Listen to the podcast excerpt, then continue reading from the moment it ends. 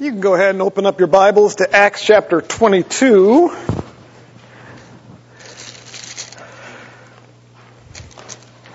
One of the things that we've seen throughout Acts is that Paul and his companions faced an awful lot of injustice. We've seen that as we've gone throughout the book of Acts.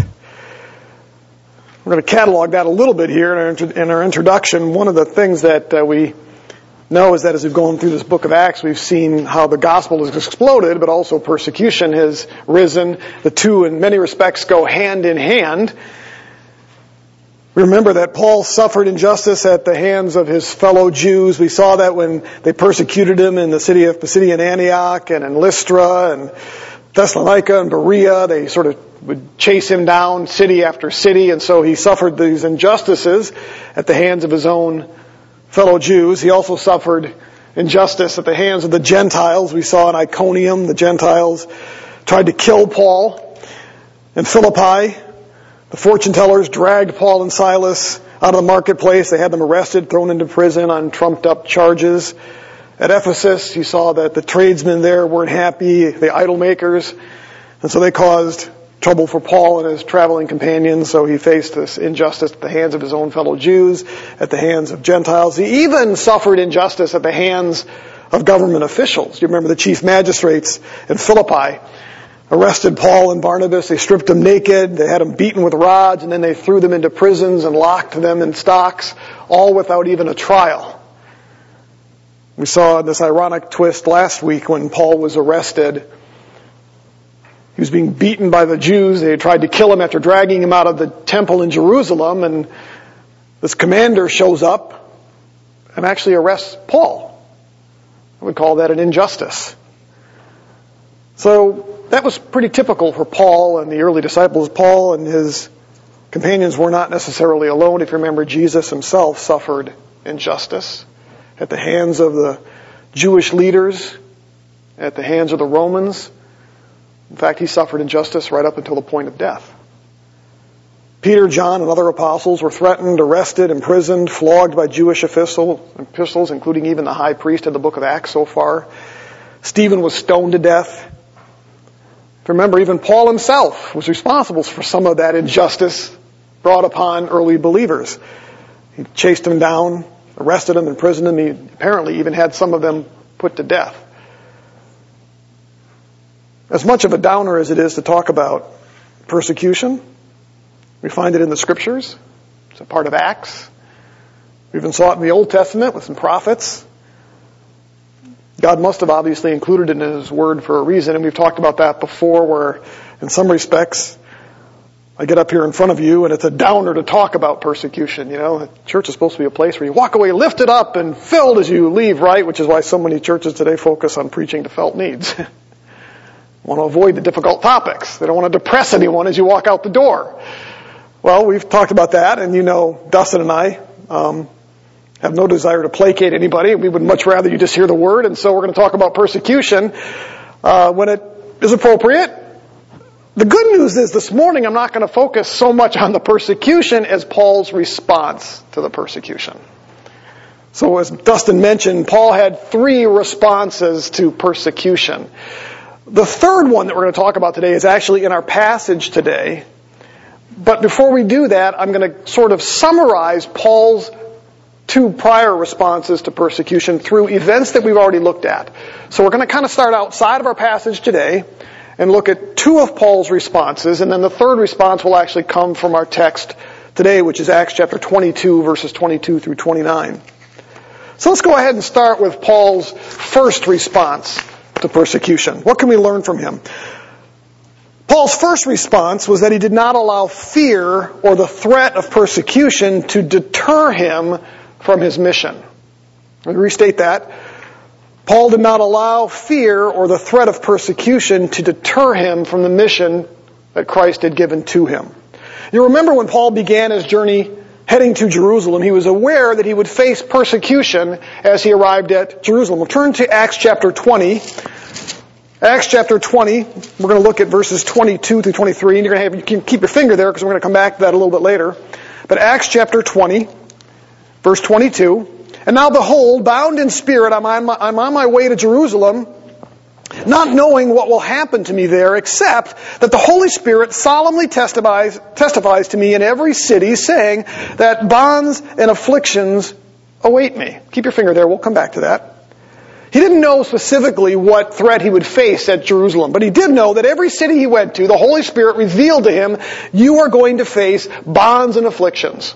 And we see that almost every city Paul went to, not everyone, but almost everyone that Paul went to, he faced persecution. Sometimes it was a little mild, and he would rush out of the city. We're going to see that a little bit later as well. But there were other times that we saw that Paul was beaten, left out for dead just outside the city. So Paul knew that his life would involve persecution. His ministry would involve persecution no matter where he went. The Holy Spirit made that clear to him. So you would say that it was a pattern for the apostle Paul. Nothing shocking there. Again, we've seen that with the other apostles who faced ongoing persecution as they preached the gospel. You'll also remember that when Paul arrived in Caesarea, he was specifically warned by a prophet named Agabus. And he was given more specific details on what he would face as he got to Jerusalem. Look at chapter 21 verses 8 through 11. Chapter 21 verse 8.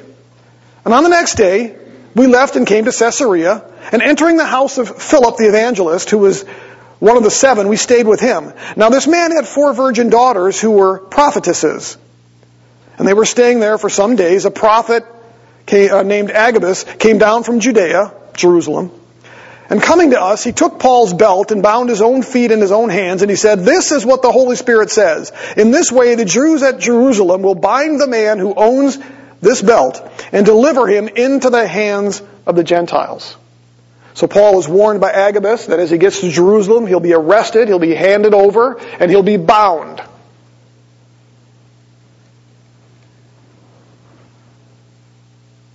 None of this, however, deterred Paul. Go back to chapter 20, verse 24.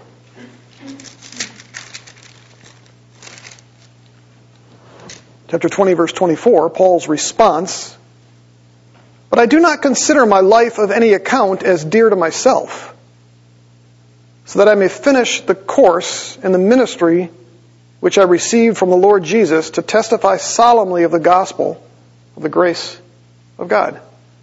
So Paul says, in the face of this persecution, I don't consider my own life because I need to finish the course that Jesus has given to me, which is to testify about the grace of God. And so we see that Paul's first response to persecution, to difficulty, to dangers, to tribulation,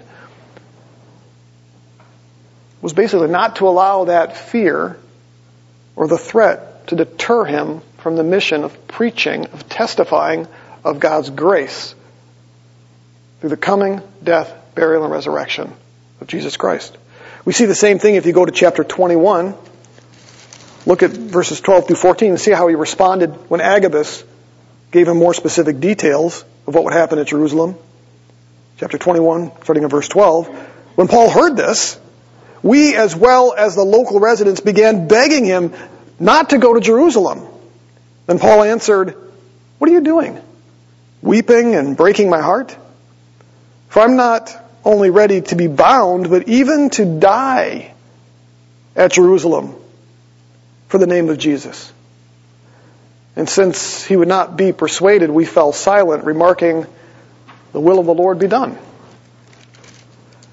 What's our takeaway from this?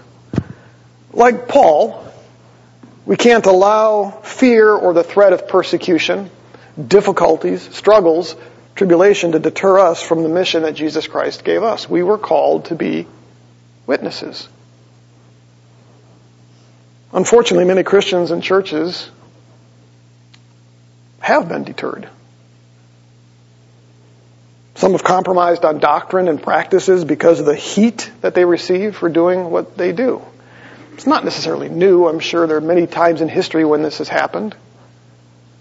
But we see it taking place here where we have churches now that refuse to cover certain topics. We have churches that have compromised their doctrine.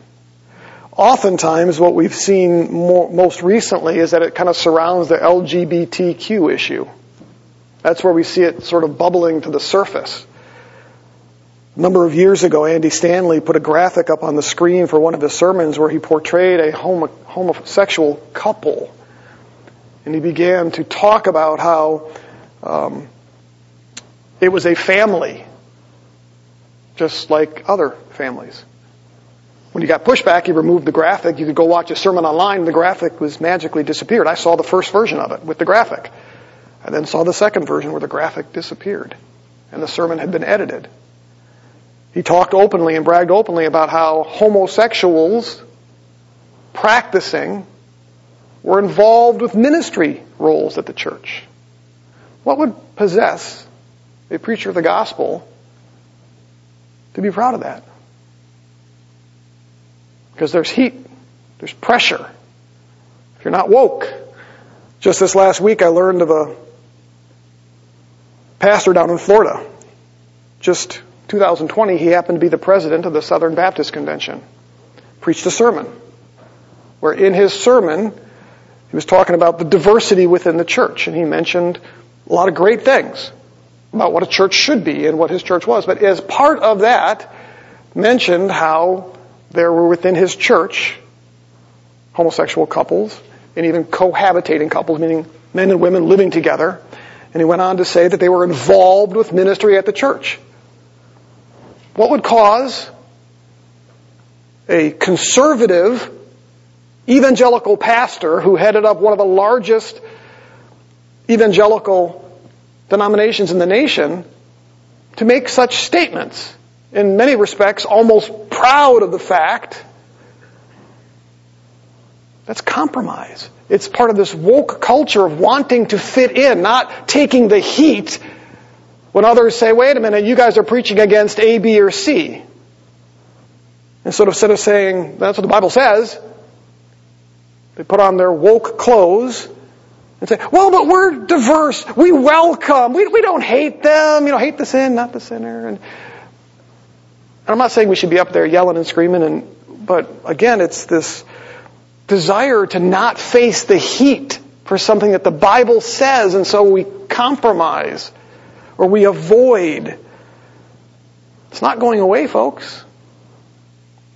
You've heard what's happened in Canada recently, Canada passing legislation that essentially makes it very difficult for even pastors from their own pulpits to preach on biblical marriage. It's considered hate speech and pastors have been charged with crimes. Australia just did the same thing.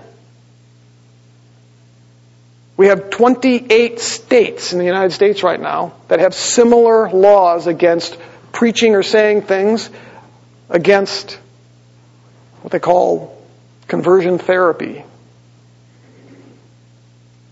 Some have religious exemptions, some don't.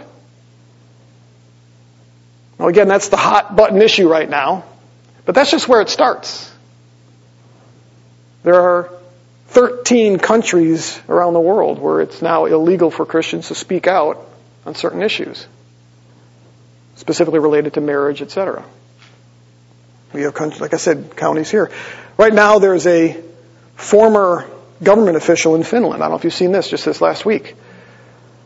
Mother of five. I think she's a doctor, if I remember correctly. Years ago, she wrote a pamphlet on biblical marriage. And she was on a radio show, I guess, or a TV show back in 2018 where she was interviewed on her views on marriage. 2019, she sent a tweet regarding marriage. She just finished, they just finished the, the lawsuit and she's now waiting for the verdict in Finland. She will likely spend time in prison simply because of saying and preaching what the Bible says. So the question is, what do we do in the face of that? Because again, that's just the beginning. Well, Paul decided he wouldn't let the threat of persecution, the threat of danger, the threat to his very own life deter him from preaching the gospel. And there are some churches that argue, well, you know, those issues are side issues, the LGBT issue and uh, other, that's, those are, that have nothing to do with the gospel. That's a lie. Because the gospel, in its broadest sense, is anything that the Bible declares to be true. And if we have to avoid an issue like LGBT or, well, I'm meaning to talk to you, Dustin. Um, if we have to avoid certain issues and if we cave into allowing government officials or other people or the cancel culture to tell us what we can and cannot preach, then what happens when they come right to us and say, you can't mention Jesus? Has that happened? We have Christian businesses that are being put out of business because the ordinances in their city say you must take pictures at a gay wedding or you must make a cake celebrating this or celebrating that. So the question is, where do you draw that line? And so it is about the gospel. So when churches compromise and say, well, we'll just avoid those issues, or we'll talk about how diverse we are and, you know, and try to find manipulative ways to sort of, you know, protect themselves from the heat that comes from simply standing up for what the Bible says. That's just a compromise. And Paul refused to do that. The apostles refused to do that. Remember when the apostles said, who are we going to obey? You or the Lord? And so the first response from the apostle Paul was he didn't allow the fear of the persecution to deter him from the mission to which Christ had given him. He was not going to allow others to de- others to determine what it was that he would say, what it was that he would preach, what it was that he would share. And that became his pattern. Paul's second response, and this one almost is striking, his second response was to actually take those times of persecutions, those situations of danger and tribulation, and turn them into opportunities to advance the gospel. He turned it on its head. You want me to shut up? Well, let me tell you about Jesus. We saw him do this in the Jewish synagogues, in the marketplaces, while he was making tents in the Greek school of Tyrannus, when he was kicked out of the synagogue. Even when he was before the city council at the Areopagus, Paul took advantage of any, every one of those circumstances to share the gospel. Over the last two weeks, we see how he took this dire, life-threatening situation with the Jews who had dragged him out of the temple, beat him, had to be rescued by the Roman commander. Paul even took that opportunity as an opportunity to advance the gospel. Remember what he did? Go back to, Gen, or to um, Acts chapter 21. Acts chapter 21.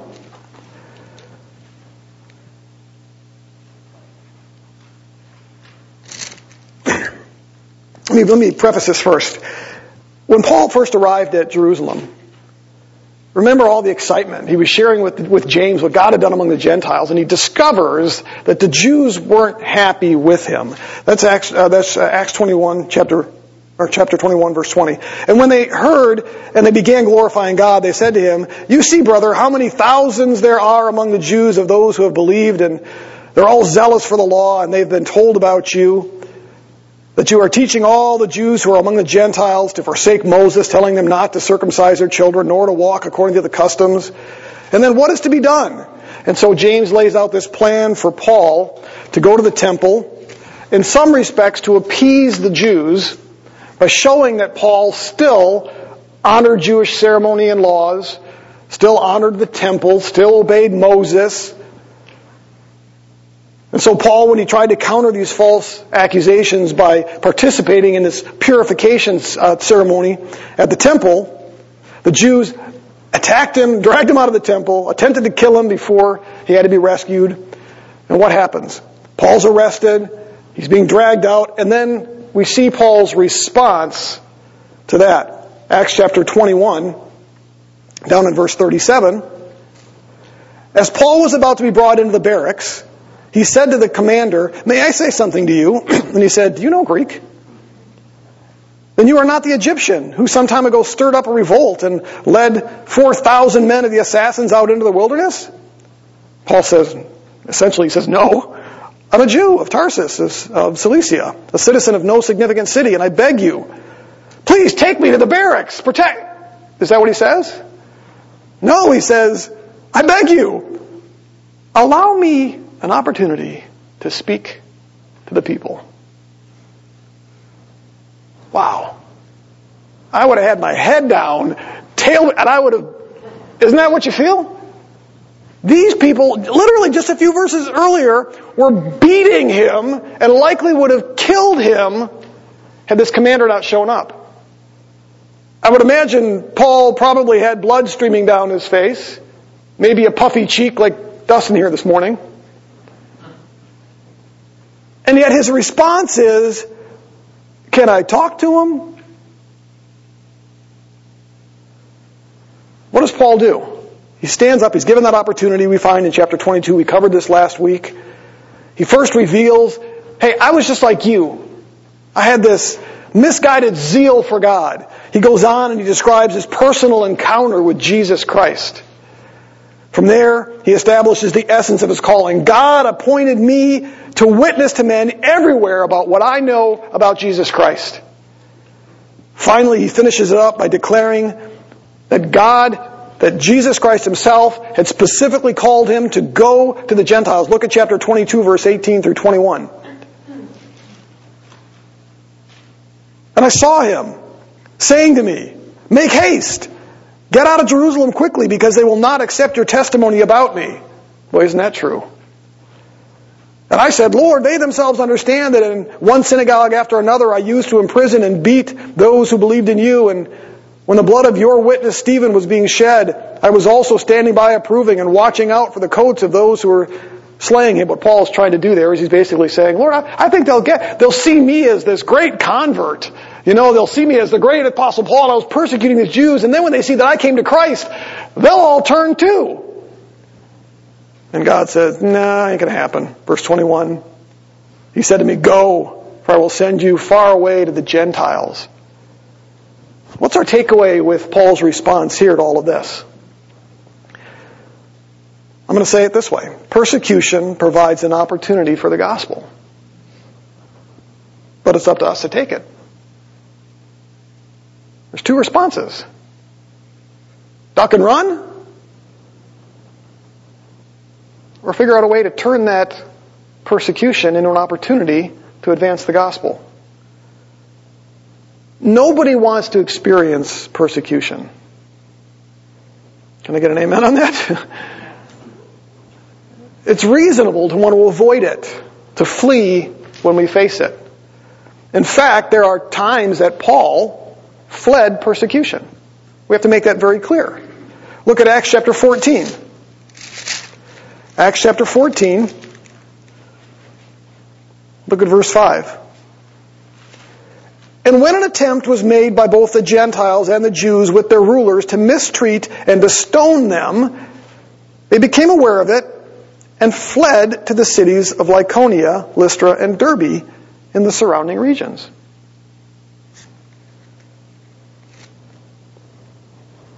There are times that the apostles fled persecution. Nothing wrong with that. But there are times where they took opportunity with that persecution as well. God does not expect us, if I can say it this way, to just lay down and play the martyr all the time. There are times where it's appropriate to flee. But there are other times where we should turn that into an opportunity to preach the gospel. Sometimes we don't have opportunity to flee. And you don't have any other options than to either shut your mouth or to take it as an opportunity to advance the gospel. In many respects, Paul's in that situation here. Earlier, he could flee to another city. Here, he can't. And what does he do? Turns it into an opportunity. He preaches, he shares his testimony with the very people that had just got done trying to kill him. I'm pretty certain, and we've shared this before, that persecution here in the United States, I think, is going to continue to grow. Rarely does the enemy ever give up territory that he's conquered. And Satan's conquered an awful lot of territory here in the United States.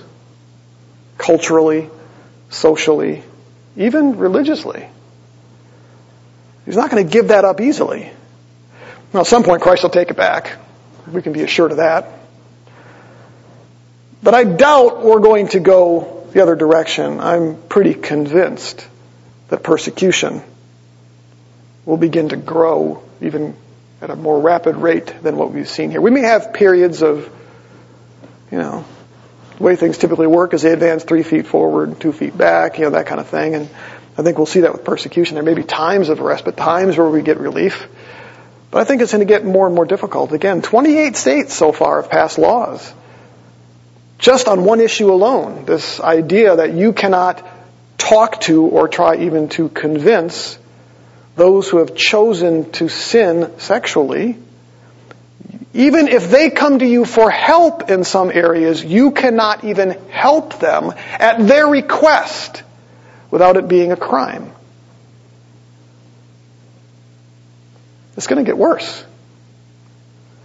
And the question for us is, do we just duck and run or do we say, you know what, that's reality and let's do what Paul did. Let's take an opportunity to stand up and when accused of A, B, or C, admit it. Yes, that's what the Bible says. Let me tell you about my testimony. Let me tell you why I believe this. Because that's what Paul did.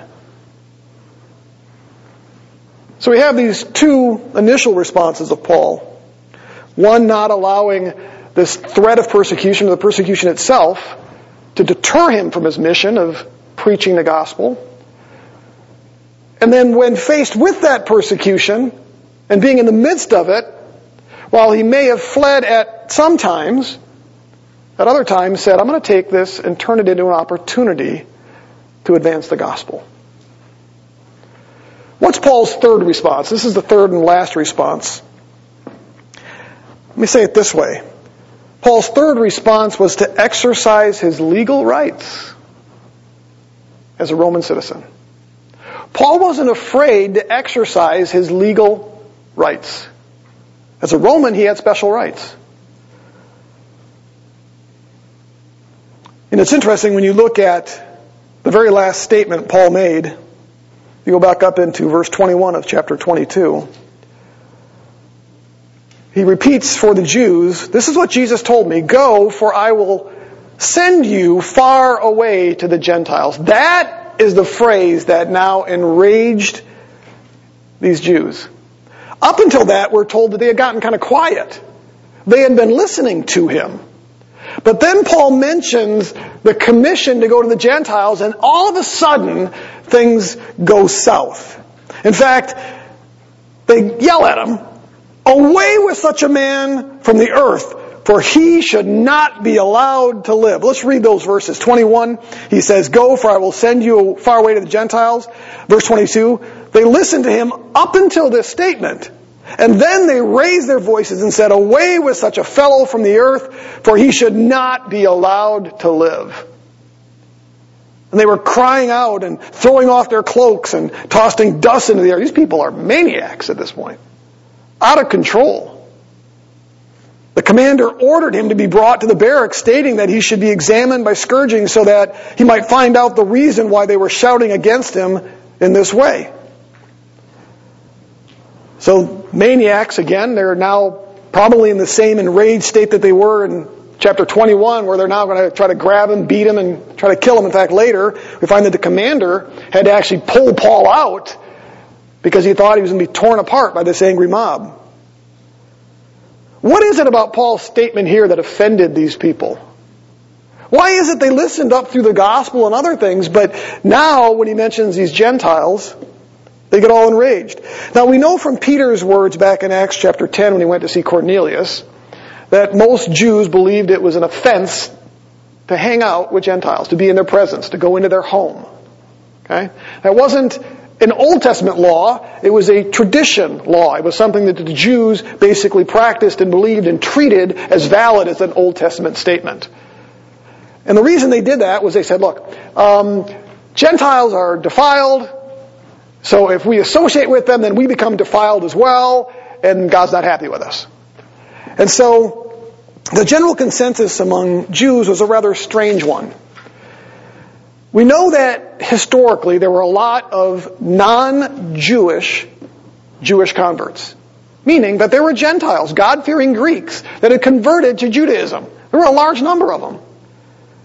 The Jews appear to have been open to that. In fact, they were somewhat welcoming if a Gentile wanted to come in and adopt all the Old Testament laws and, and all that kind of stuff, then they were okay with it. In other words, act like a Jew. We're okay with you coming in. But they weren't all that convinced that it was their job to go and convert the Gentiles. You see, it was okay if they came to us, but we don't ever go out to them. We don't go out to them and draw them in. That's where we draw the line. That was offensive.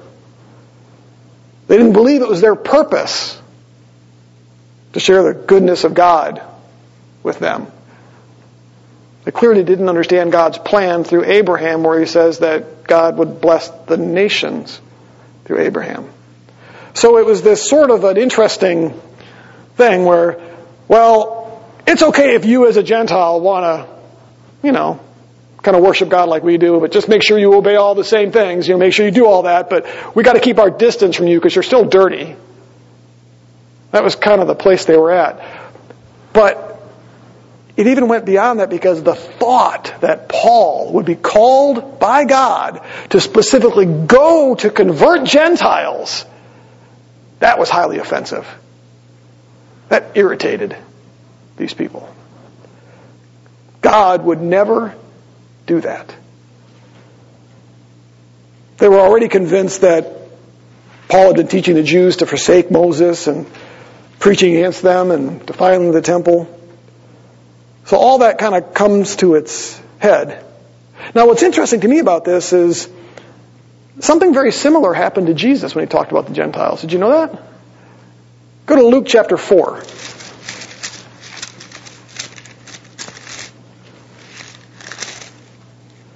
Luke chapter 4 verse 24.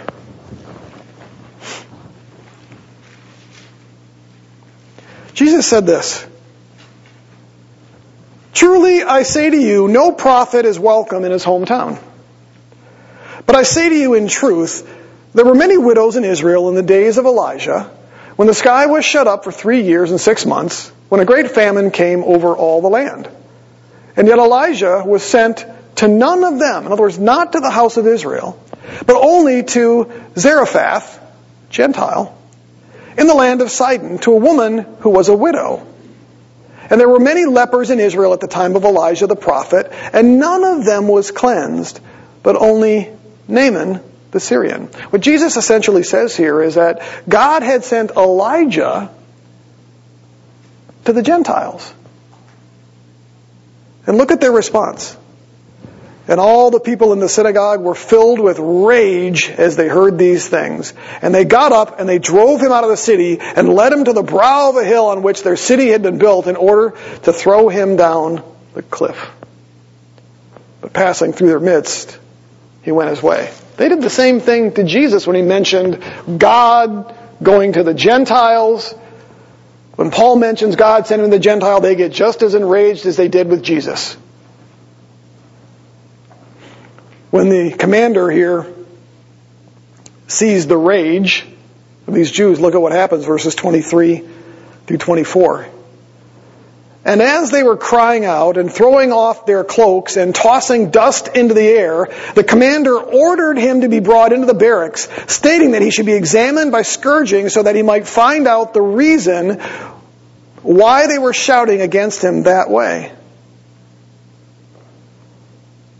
This phrase, examined by scourging, means that they were going to brutally torture Paul.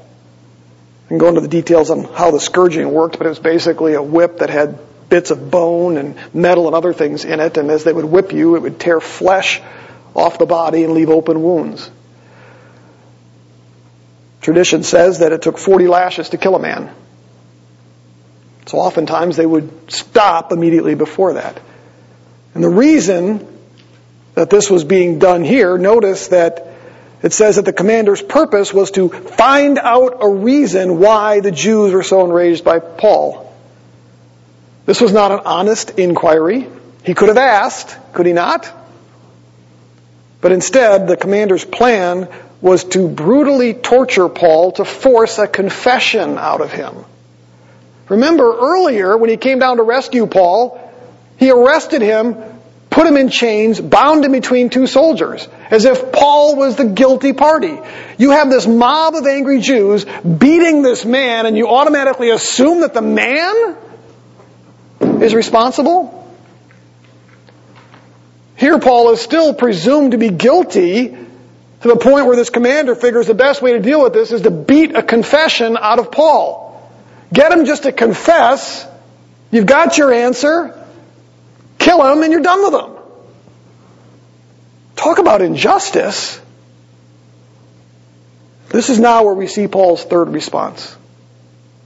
He exercised his rights.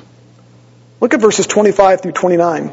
But when they stretched him out with thongs, that's the straps, so now they're putting Paul in a place, stretching him out so that they can begin to flog him.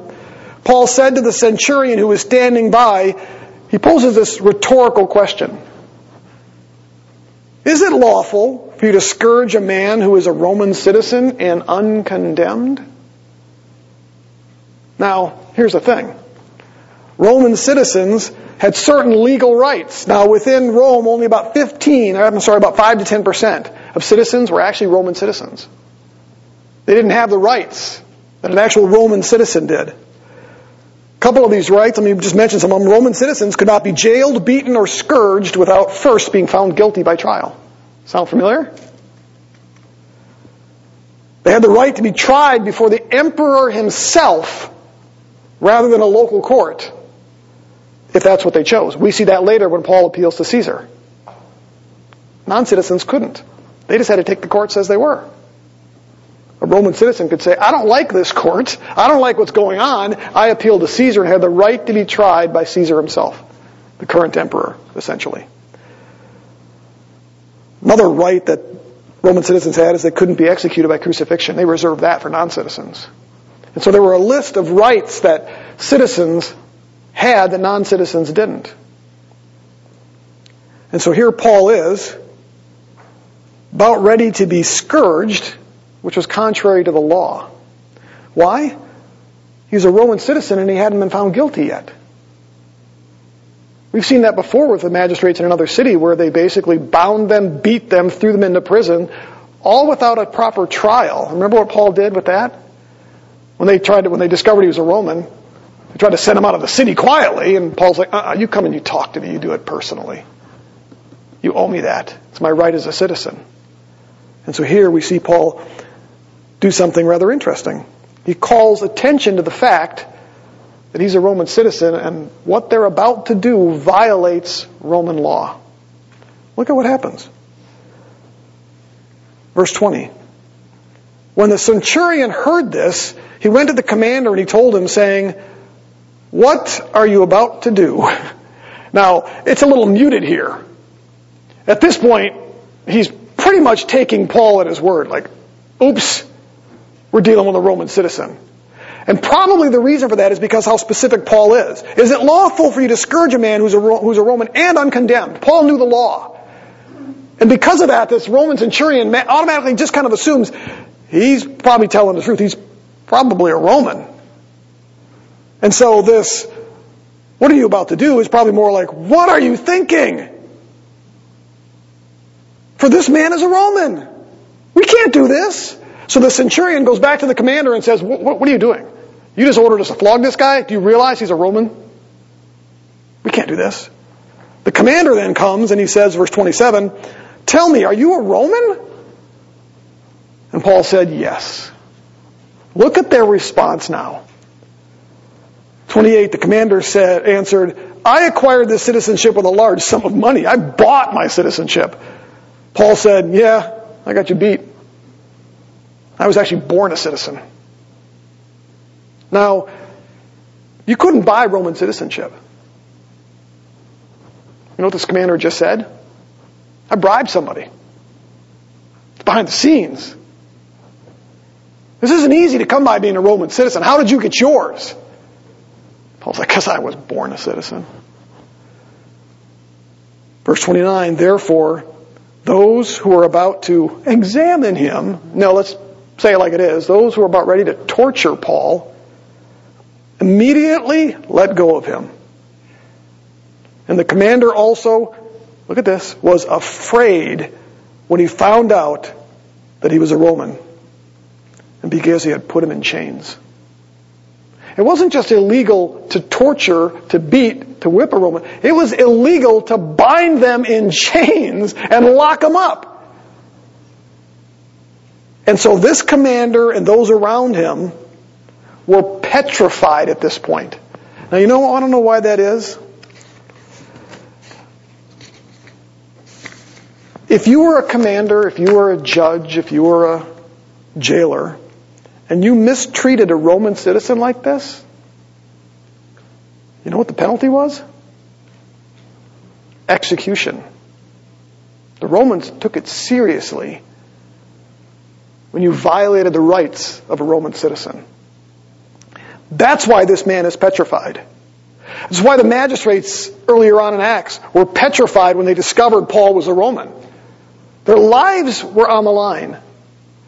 Paul knew that, took advantage of that, and reminded them, I'm a Roman citizen. I'm going to exercise my rights. We're going to see later on another passage that Paul also takes advantage of another right, which is to appeal to Caesar.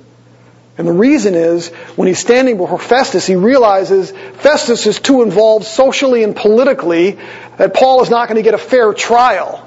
And so what he does, he says, I'm going to go over your head, and I'm going to ask to be tried specifically by Caesar because I don't trust you to give me a fair trial.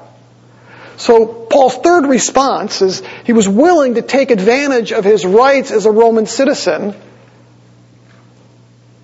and he did that here. He's done that before in the past, and he'll do it again in the future. So what's our takeaway from this? God has afforded us certain rights and privileges here in the United States through our Constitution and our Bill of Rights. He's placed us here. Through His gracious hand, some of our founding fathers wrote a pretty amazing document that gave us rights unlike any other country in the world. Paul not only exercised his rights, he even called out the magistrates for abusing his rights. What does that mean for us? We ought to be able to do the same. I don't know that we have a whole lot of people that think we shouldn't. But I think this is a good reminder that we have every right, if you will, pardon the pun, to take advantage of the rights that we have here and demand that we be given fair trials or access to the, whatever it is. And we shouldn't be ashamed of doing that. God does not expect us just to lay down, shut our mouths, and take the abuse. He's put us in a place that, that affords us certain rights, and we should be able to take advantage of those. Now, there may be times when we should voluntarily choose to give up rights. You know, the scriptures tell us that it's not good for a believer to sue another believer in court. And Jesus himself said, maybe it's better to be wronged. And so there are times where as Christians we should be willing to give up those rights for the sake of the gospel. That's where I think a lot of Christians struggle. It's my rights! How dare you! And they'll actually do things by exercising those rights that damage the name of Christ. Even though they legally have the right to do it, it reflects poorly on Christ. And that's the lawsuit issue that Paul talks to the Corinthians about.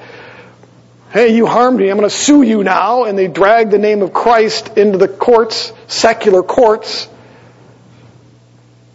And maybe in getting what they legally deserve, they maybe harm a brother or sister in Christ, or they blaspheme the name of Jesus because of it. So there are times where we should, as Jesus says, turn the other cheek.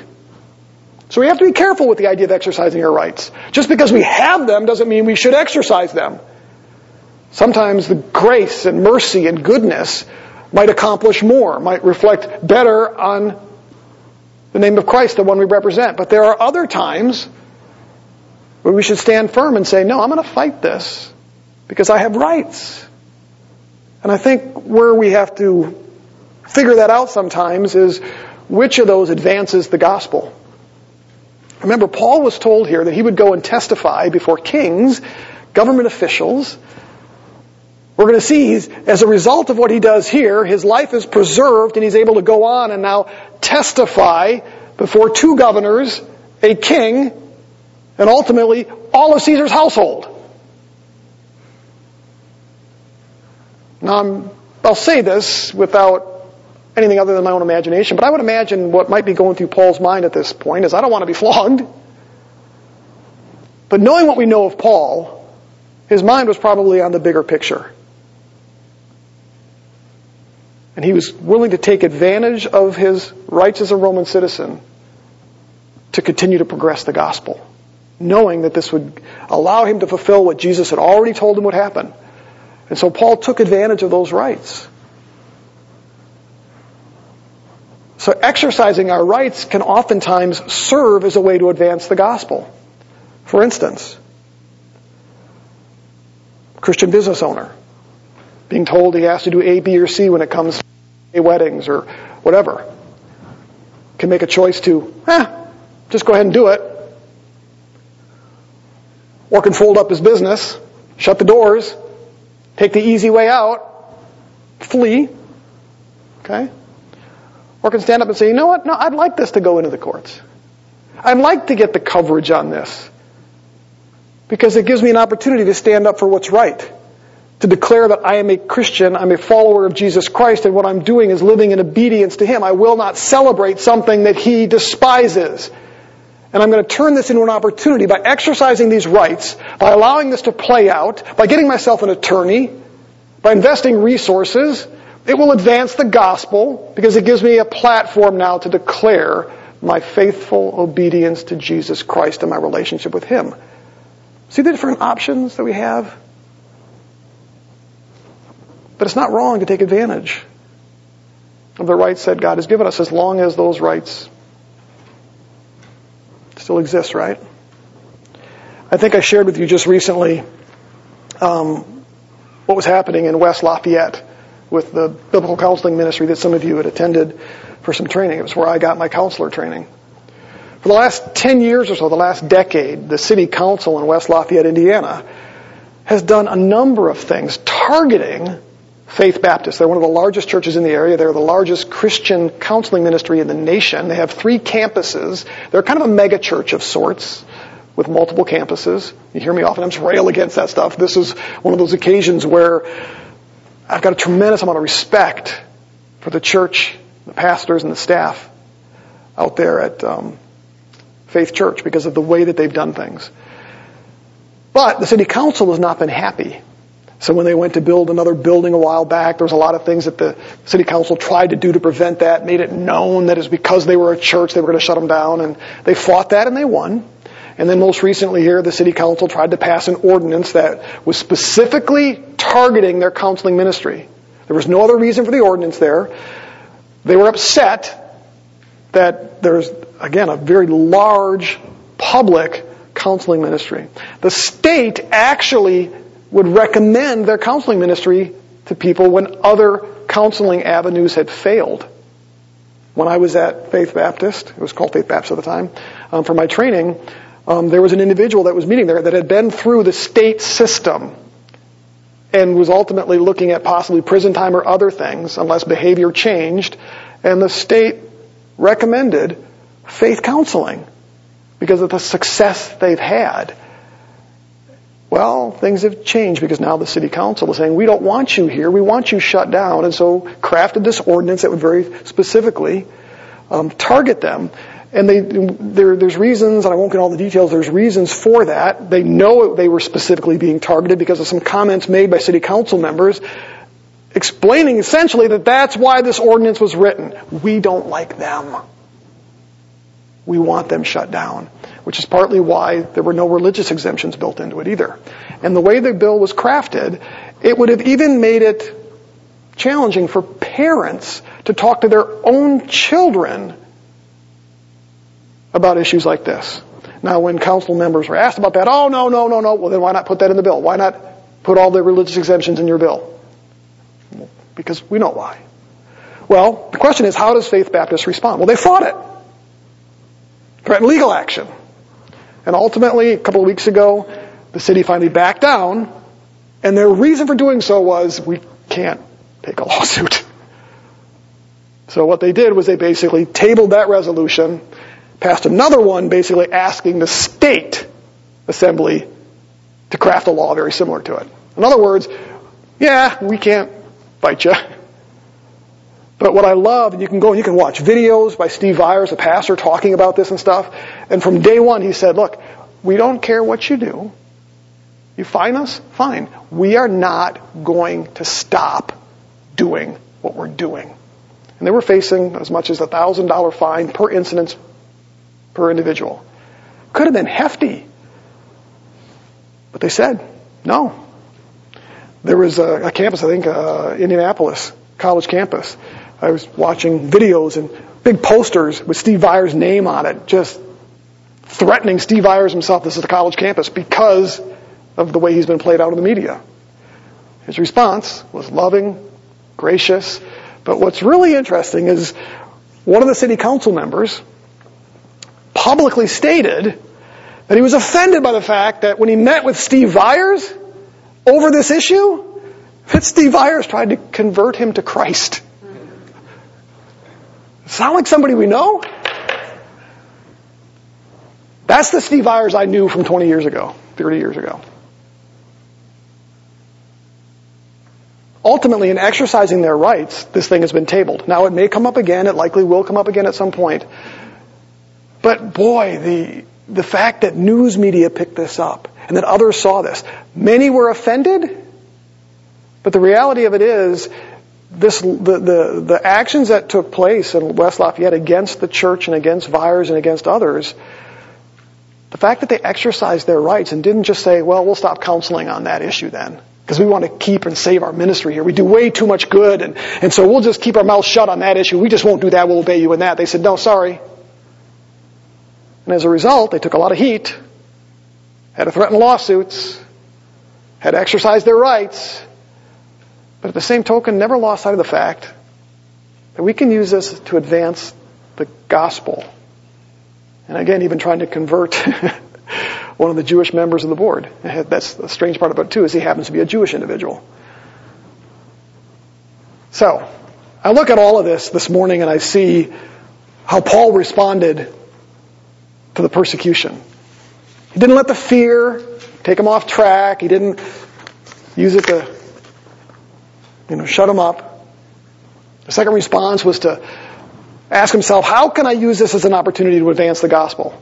Those very same people that are beating me, those enemies of mine, I'll love them like Christ said to, and I'll share my testimony with them. I'll try to turn this into an opportunity for the gospel. And then lastly, he wasn't afraid to exercise the legal rights that he had to maintain his right to continue to preach the gospel.